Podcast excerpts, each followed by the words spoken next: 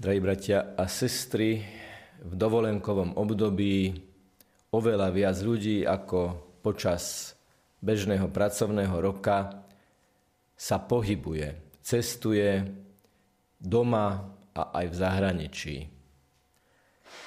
Je to výborná vec, keď si ľudia idú oddychnúť, ale nesie to zo sebou určité riziko, ktoré spočíva v takom sklone, v takej tendencii človeka, že keď sa mu zmení prostredie, zmenia vzťahy, zmení rytmus prežívania určitého úseku života, povedzme týždňovej, dvojtýždňovej dovolenky, tak v týchto nových podmienkach zanechá to, čo je podstatné.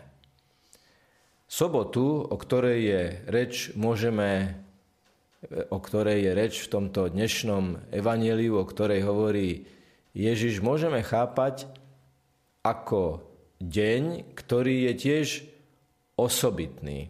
Môžeme povedať, že by mohol byť aj symbolom dovolenky, ale čo je v tomto evaníliu tiež veľmi podstatné, je to slovo aj.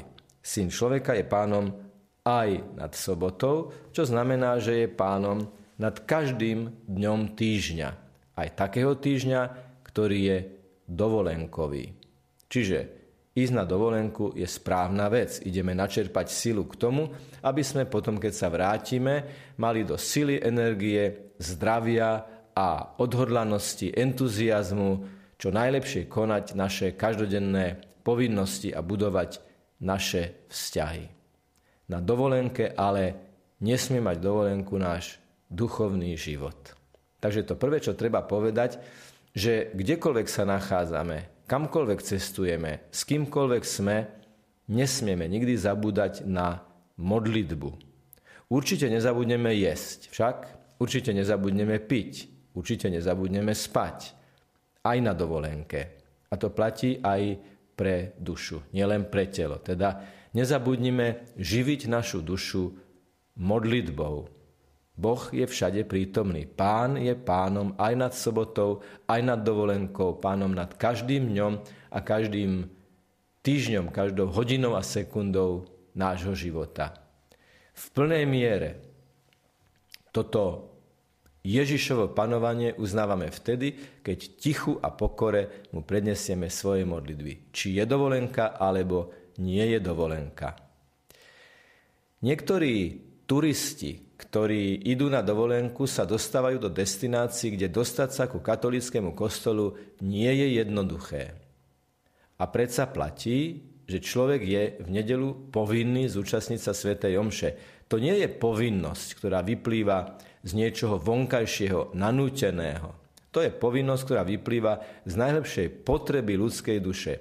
Aspoň raz za týždeň sa stretnúť s Ježišom, počúvať jeho slovo, príjmať Eucharistiu a mať zážitok spoločenstva. A dokonca, ak je to niekde v zahraničí, dokonca azda v zámorí, tak je možné, je tam taká ako keby ešte ďalšia dimenzia, ďakovať pánovi za univerzalitu jeho učenia. Že kamkoľvek prídeme, nájdeme kresťanov, nájdeme katolíkov, ktorí vyznávajú Ježiša ako pravého Boha a pravého človeka. Kým teda v modlitbe na dovolenke vzdávame pánovi vďaky za to, že pane, si všade prítomný, na Svetej Omši v zahraničí alebo v vzdialených destináciách vzdávajme pánovi vďaky za to, že jeho učenie je priateľné, príjmané a skvelé v každej jednej kultúre, v každej jednej mentalite. No a to tretie, čo treba na dovolenke povedať, je, že prikázanie lásky nemá dovolenku.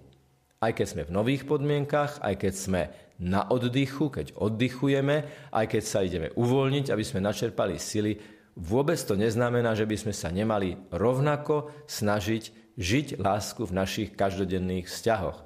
To už začína tým, keď vidíme na výlete, napríklad v Tatrách, niekoho, kto nevládze, tak ho určite nepredbehneme a nenecháme ho samého, keďže my všetci sa už tešíme, ako prídeme na vrchol.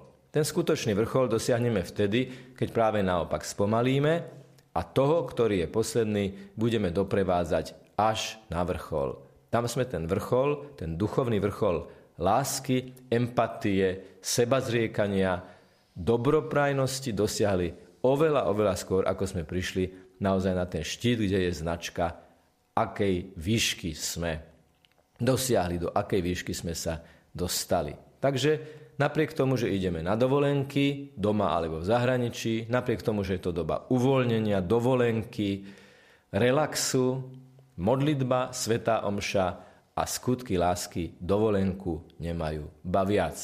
Ak by sme na ne na dovolenke zabudli, dovolenku by sme si pokazili.